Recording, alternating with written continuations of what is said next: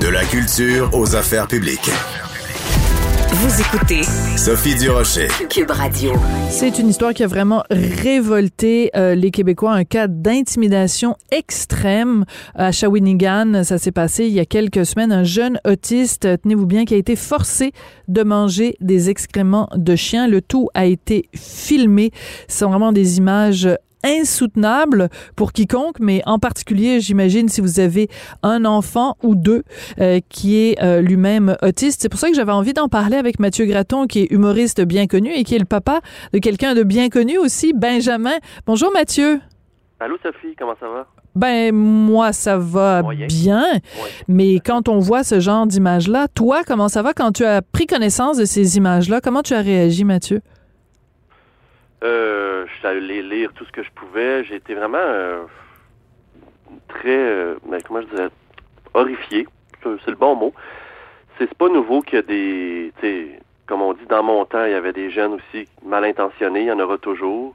Des jeunes moins jeunes dans toutes les tranches d'âge. Mais j'ai comme l'impression que on a un petit problème de génération avec le fait de filmer en plus ces agressions-là. Moi, pour moi, c'est une agression là, euh, avec complice.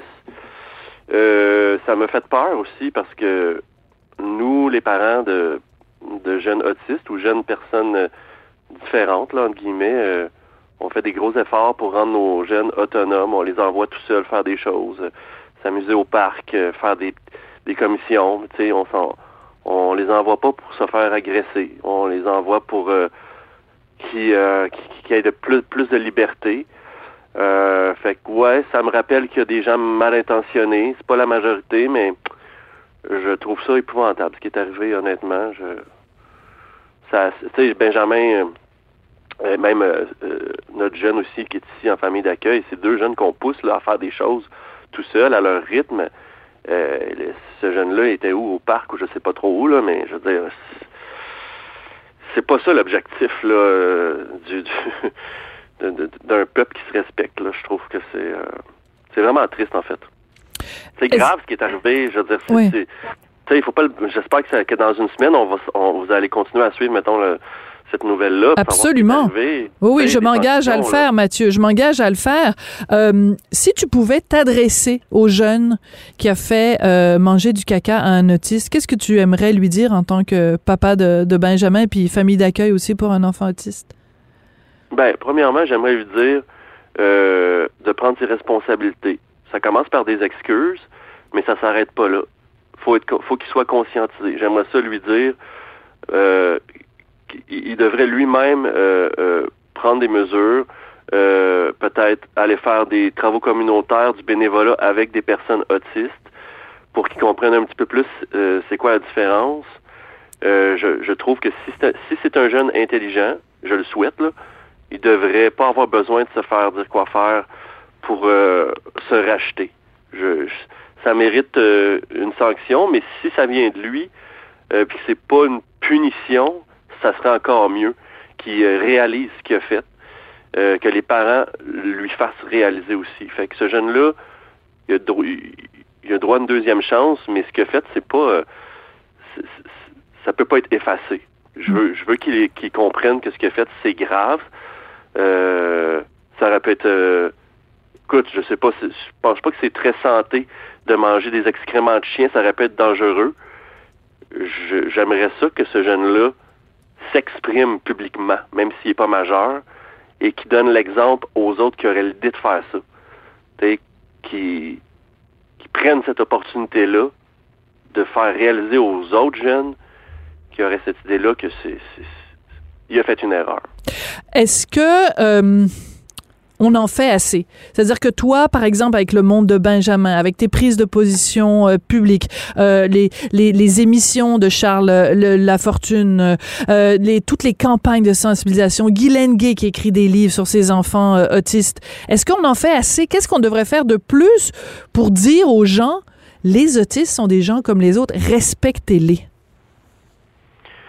Ben, c'est sûr, c'est une question d'éducation. Euh, peut-être commencer plus jeune. Tu sais, quelqu'un me faisait remarquer ce matin, parce que j'ai reçu beaucoup de messages, là, que, tu sais, c'est, difficile de prendre la bonne décision, mais les classes de, TSA à l'école sont souvent euh, éloignées du reste de la polyvalente ou du reste des autres classes. Je, je veux pas généraliser, mais c'est le cas de Benjamin en ce moment dans son école. Ils sont dans leur coin, ils ont leur coin d'école, puis ils sont pas vraiment mélangés avec les autres. Euh, fait que peut-être que il y a une petite piste de solution là.